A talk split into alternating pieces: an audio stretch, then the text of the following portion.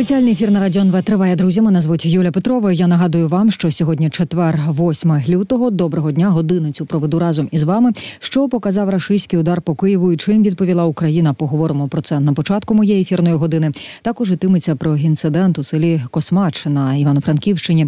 Там місцеві перекрили дорогу, побили двох жінок і дитину. Що ж трапилося, і як нам із цим бути? От про це поговоримо із соціальним психологом. Розпочнемо із того, що показав учорашній обстріл Києва, не тільки Києва, всієї України.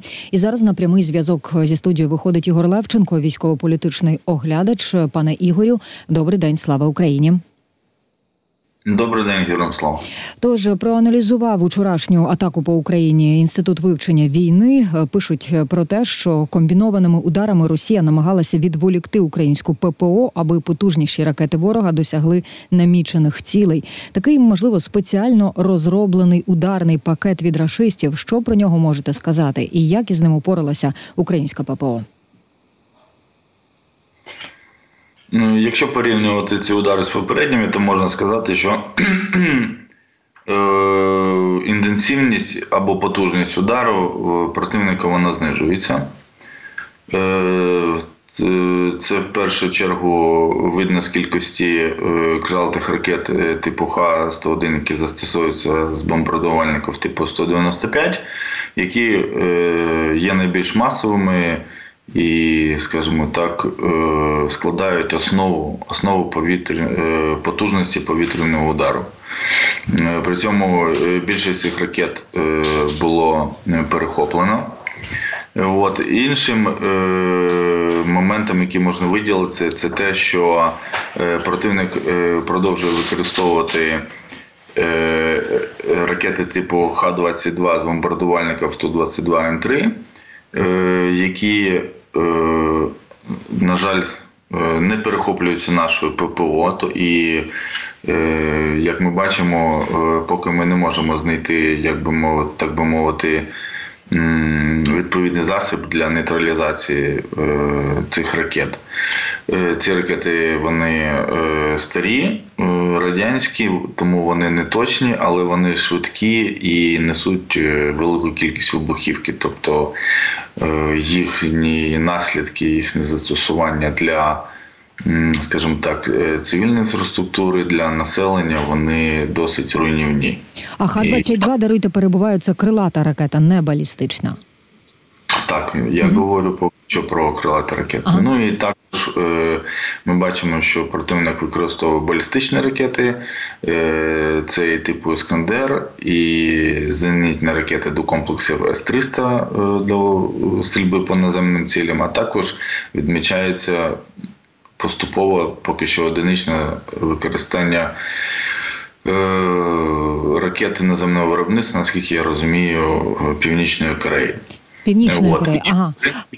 І в принципі ми бачимо, що е, крім як ППО Києва на інших напрямках, е, е, ну у всякому разі, це зрозуміло з тої інформації, яка є в мережі, що на інших напрямках е, ми балістичні ракети не перехоплюємо. Тобто ага. Тобто ППО на інших напрямках у нас е, суттєво не змінилося його можливість. Окремо, окремо звертається увага на те, що росіяни під час нинішньої атаки могли використовувати ракету Циркон. До речі, Defense Express також про це пише. А я читала, що взагалі цирконами зазвичай стріляють із кораблів по інших кораблях або берегових е, цілях. Так це якась особлива модифікація, якась е, їхня додаткова розробка. Е, чому раніше її не застосовували під час обстрілів? І що от з нинішньою ракетою? Поясніть, будь ласка. Е, ну так, є е, відповідні припущення, що можливо була застосована ракета класу Циркон. Е, що треба сказати, що так, при її розробці вона позиціонувалася як протикорабельна ракета, в першу чергу крилата гіперзвукова, щоб було зрозуміло. От. При цьому знову ж таки скажімо так, е, фактично е, з початком е, прийняття єдного озброєння, воно відбулося буквально зовсім недавно, і розробки платформ верніше інтеграції цієї ракети на морські платформи, була інформація про те, що вона також, скоріш за все, буде інтегрована в береговий протикорабельний комплекс мобільний. Ну, це машина, яка їздить і пускає ці ракети. От. Скоріше за все, у росіян є експериментальні відповідні установки сухопутні, мобільні е, для використання цих ракет. Е, Скоріш за все, пуск е, цієї ракети, якщо це ракета Циркон, він відбувався з відповідної платформи. Е, Що треба розуміти, що це ну, якби сучасна розробка, тих, е, тактика технічної характеристики, якої вони росіянами приховуються, і тому вони, е, скажімо так, дуже різняться як мінімум по дальності, тобто там е, називаються цифри, грубо кажучи, від 600 до більше ніж тисячі кілометрів. Зрозуміло, що якщо стрільба велася з території окупованого Криму, то Е, скоріш за все, е, ця ракета пролетіла більше, значно більше, більше тисячі, більше тисячі кілометрів. От. Також, що відмічається, що це, скоріш за все, не вибачаюсь, не перший випадок використання цієї ракети. Е, але використовуватись вона могла або перед Новим роком, от тим, що було, або після Нового року. Е, можливо, е, вона запускалась по Запоріжжю, от, і також, можливо, вже використовувалась по Києву. От. Е, ну, що ми бачимо, що ці ракети були перехоплені. Угу. От. І попередня, е, яка ціл- цілилась по Києву і була ідентифікована, можливо, як ракета Цир- Циркон, і та ракета з останнього, е, з останнього ракетного удару.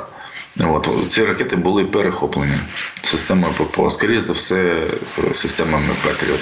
Слухайте, ну і насправді в цьому супер новина для нас, тому що наявність ракет циркон зрозуміло для нас невтішно, але те, що ми її перехопили, те, що ми її збили, це супер новина, тому що їхня гіперзвукова ракета ніяка не супер виходить. І росіяни знову програли і західним системам ППО, і майстерності українських військових захисникам українського неба маю на увазі. І виходить, що наочно продемонстрували не тільки нам, а всьому світові, що диво зброя Путіна не працює. Приблизно так це виглядає. Ну, в, в, в принципі, так. Тобто, те, що відмічається, що, скоріш за все, е, ця ракета вона не, не досягла гіперзвукових швидкостей, тому що вона, як мінімум, відслідковувала систему ППО. От і була перехоплена. Тобто в цьому плані зразу е, для заходу стало зрозуміло, як е, можливо боротися з відповідними ракетами, тому що е, стосовно заходу, звичайно, вони в першу чергу.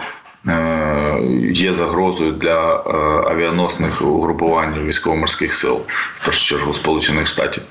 Тобто зараз зрозуміло, що цю ракету можна перехоплювати. Можна перехоплювати, і вона не досягає, е, скажімо так, гіперзвукової швидкості. Ну, але ж в, той самий час е, для росіян це теж е, дає певну інформацію, тому що це ракета абсолютно нова, яка перебуває в такій напів.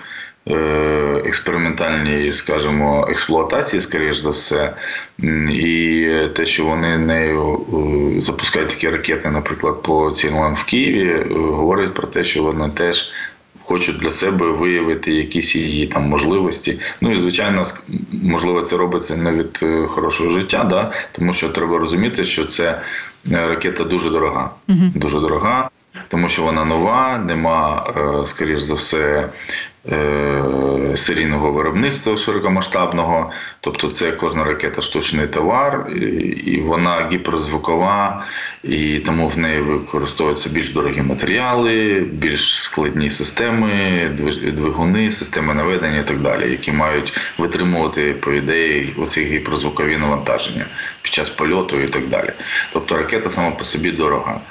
От, і те, що вона прилетіла, була збита і прилетіла незрозуміло куди за великим рахунком, ну так, Е, Ну, щоб було зрозуміло тим, хто якби відслідковував інформацію щодо останнього ракетного нальоту, це е, саме уламками цієї ракети, наскільки я зрозумів, е, було перебиті лінії високовольтних, е, високовольтних передач е, в Дніпровському районі, якщо я не помиляюсь, на лівому березі. От, тобто уламками цієї ракети от вони потрапили в лінію високовольтних передач. Ну, тобто, це те, який результат росіяни досягли, використовуючи дану ракету. Ось я дивлюся на її характеристики. Розвиває швидкість 2700 метрів на секунду. Це так, щоб нашим слухачам було зрозуміло. А ви кажете, дорога це скільки? Ну, мені важко сказати, але е, однозначно у порівнянні з іншими ракетами, які використовують росіяни, навіть е, з ну, у порівнянні з калібрами, у порівнянні з цими Х-101, навіть з іскандерами е, або кінжалами, це е, більш дорог, дорогий виріб, скажімо так. Ну а можемо порівняти? От один циркон це там як 5 іскандерів або там 10 кінжалів. Чи поки що взагалі не оприлюднюються такі дані? Ну, ціни, ціни невідомі, тому що, скажімо так, е, ми точно не знаємо тактико-технічних характеристик. Мгм. І навіть ми не на 100% впевнені, що це саме ракета Циркон. Ага, я зрозуміла. Ну, Добре, а Тобто- якщо а якщо дивіться, якщо ми вже заговорили про диву зброю від Путіна, ну в лапках, звісно, так а що ще входить до цього поняття, от особисто для нього? Тому що от кинжалами е, нас вже лякали, навчилися ми їх збивати. Іскандерами лякали, також збиваємо не завжди, е, на жаль, але збиваємо. От тепер циркон. Що входить у так звані вундервафи Путіна зараз? Ну, в, в принципі, сама наявність у нього нашого противника е, крилатих ракет великої дальності, воно е, об'єктивно створює перевагу над Україною саме в враженні об'єктів в глибині, в глибині території противника. Тобто ми на сьогодні такої зброї не такої зброї не маємо, і відповідно такі удари наносити не можемо. Тобто, в цьому плані, звичайно, в цьому сегменті, е, а це стратегічний сегмент. е, Росія має над нами абсолютну перевагу. От це по-перше. Е, Але в той же час е, ми з одного боку демонструємо е, можливість е, перех- перехоплювати і знищувати ці засоби повітряного нападу. З іншого, е, часто ці. Ці, ці системи російського озброєння, які до широкомасштабного е, нападу активно рекламувались і подавалися як суперзброя, першу чергу з метою залякати е, країни Заходу, а також отримати якихось союзників в країнах так званого глобального півдня або серед країн ізгоїв. От. Вони не відповідають дійсності, і в принципі. е, Якість російських е, ракетних озброєнь вона суттєво поступається західним, скажімо так, і- е, не завжди дозволяє виконувати ті завдання, які російське командування покладає на цю зброю. Виконувати мінімум. Добре, давайте тоді поговоримо, а чим відповіла Україна на оцей вчорашній страшний насправді удар, тому що з відповіддю ми не забарилися. Поблизу російського Іжевська пролунав потужний вибух на військовому полігоні. Влада місцева, звісно, каже про технічні роботи, але тепер ми розуміємо, тепер ми розуміємо, що не так все однозначно. Що сталося в Іжевську? Яка ваша версія подій? Тому що я читала, що за 12 кілометрів від Іжевська знаходиться якраз полігон Воткінського заводу. А там виробляють міжконтинентальні балістичні ракети морського базування Булава 30 ракетні комплекси стратегічного призначення Тополь М і багато ще чого цікавого, що росіяни використовують під час цієї війни. Ну, е, скоріш за все, е, на полігоні відбулася якась е, нештат, не- не- нештатна ситуація. Е, От, е, вибух був, був, він був досить потужний. Можливо, це е, вибухнув ракетний двигун при проведенні якихось випробувань, а можливо, не було випробувань, можливо, просто якось нештатно щось спрацювало. Говорити, чи було це результатом впливу нас Угу. Ну, це, чи могли туди, наприклад, дістатися українські дрони? Угу. Ну, про це рано говорити. В принципі, офіційних заяв від е, наших, скажімо так, служб, які мають відповідні можливості, не було. Е, От, е, відстань доволі далеко, тобто це, це Урал, фактично, наскільки я розумію, ну, тобто досить далеко.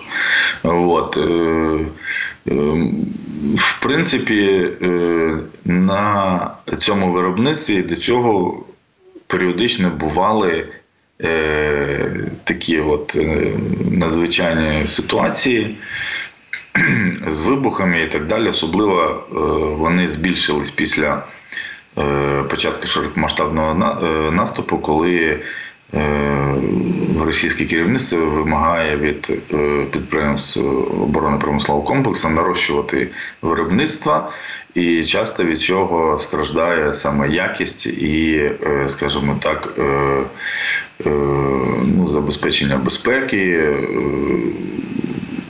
не завжди дотримуються е, процедури технічного е, приймання готових виробів або якісь про- проміжні е, е, етапи контролю за виробництвом, що і призводить до відповідних, е, скажімо так, ситуацій. Ну, якщо е, це була, скажімо так, наша робота. Ми можемо цьому тільки порадіти, але ми цього не знаємо. От. е, А якщо це була нештатна ситуація, е, ми можемо теж породіти за нашого противника, що е, в нього, в принципі, оцей виробнича, е, вироб- виробничий процес, він, в принципі, страждає, і будемо сподіватися, що таких вибухів буде більше. Буде більше. Це знаєте, робити все. От ніби є руки, але обидві вони ліві. Це я так м'яко кажу. Єдине, що от, е, версія щодо випробувань, я читала, бачила реакцію в соціальних мережах самих росіян, мешканців Іжевська. Так, от всі обурюються, пишуть про те, що от ті люди, які неподалік від полігону живуть, що завжди попереджають за кілька днів, що будуть проводитися якісь випробування, щось там відбуватиметься, щось вибухатиме. А цього разу взагалі ніхто нічого нікому не, не сказав. А також писали про те, що ну так добре колихнуло, чесно кажучи, бо пів області задрижало. Це самі росіяни так пишуть. Е, Ну і знову таки попер... кажуть про те, що жодних попереджень про те, що там якісь випробування мають відбуватися, е, не було. Е, Добре, тоді ще кілька слів про Білгород, тому що там теж щось горіло, і власне також нам цікаво дізнатися, що ж там, а що ж там могло е, трапитися, тому що в середу напередодні говорили про пожежу на промисловому об'єкті, а в місті знову лунали вибухи. Розуміємо, що не вперше щось вибухає в російському Білгороді. А чим він нам такий цікавий? Нагадайте, будь ласка, пам'ятаємо знову таки, що українці уражають тільки військові об'єкти. Ну, Білгород е, це достатньо е, крупний, велике місто, і це крупний е, виробничий центр промисловий в Російській Федерації. Там зосереджені абсолютно різні виробництва. Тим більше е, е, ми знаємо, що росіяни зараз починають застосовувати і суто е, цивільні. потужності для для виробництва е, військової е, продукції. Е, Плюс, крім цього, є е, об'єкти енергетичної інфраструктури. І наскільки я розумію, в даному випадку вибух відбувся саме на такому об'єкті, тому що потім в місті були проблеми з електрикою. Але знову ж таки треба розуміти, що наша задача не е, лишити там російських громадян, е, мешканців Білгорода без світла. Звичайно, нам е, приємно, коли вони е, відчувають труднощі. Е, От. е, Але це не є ціллю, ціллю відповідних дій. Е, В першу чергу удари по енергетичній інфраструктурі спрямовані на створення на переривання, скажімо так, е, енергопостачання саме до військових військово-промислових об'єктів, до підприємств оборонно-промислового комплексу, до військових частин там і так далі. Тобто мета в першу чергу така. Ну і давайте поговоримо про ресурс, наш ресурс, ресурс українців, тому що The Washington Post е, публікує такі дані. Неприємні такі слова звучать для нас про те, що фронтові українські піхотні частини заявили про гостру нестачу солдатів. Ну а в Білому домі, зокрема, координатор ради нацбезпеки Білого Дому Джон Кірбі, він заявляє про те, що в Білому домі знають, що українські військові зараз ретельно розподіляють свої боєприпаси, які вичерпуються, а росіяни намагаються скористатися цим моментом, скористатися е, ситуацією, аби більше атакувати українські позиції та й мирні українські міста. Сьогодні багато про це говорили. Скажіть, як на цьому фоні виглядає потреба, наша потреба в американській допомозі? Тому що бачимо, що Сенат е, провалив голосування по українській допомозі. Пакет не мається на увазі. Зараз говорять про те, що напевно таки окремо допомогу Україні е, будуть голосувати. Ну а Білий Дім знову таки реагує, і сам президент Байден каже про те, що послухайте, ну не можна зараз припиняти допомогу Україні. Давайте зберемося, давайте проголосуємо. От що відбувається, яка потреба в тому, і як це відчуватиметься на фронті, передусім. Так, ми бачимо, що є е, проблеми з виділенням американської допомоги на поточний рік. Дуже дуже звичайно погано, що ми в даному випадку стали заручниками фактично внутрішньополітичної боротьби е, в Сполучених Штатах. Звичайно, це грає на руку нашому ворогу, і він е, буде намагатися максимально з цього користатися. Е, В принципі, навіть е, зараз щось прогнозувати щодо того, чи буде проголосована допомога саме з боку Сполучених Штатів, коли, в якому обсязі. Е, Ну, це, скажімо так, така неблагодатна справа на сьогодні. Ну, будемо сподіватися на те, що здоровий глузд в американській політиці все ж таки переможе політичні амбіції.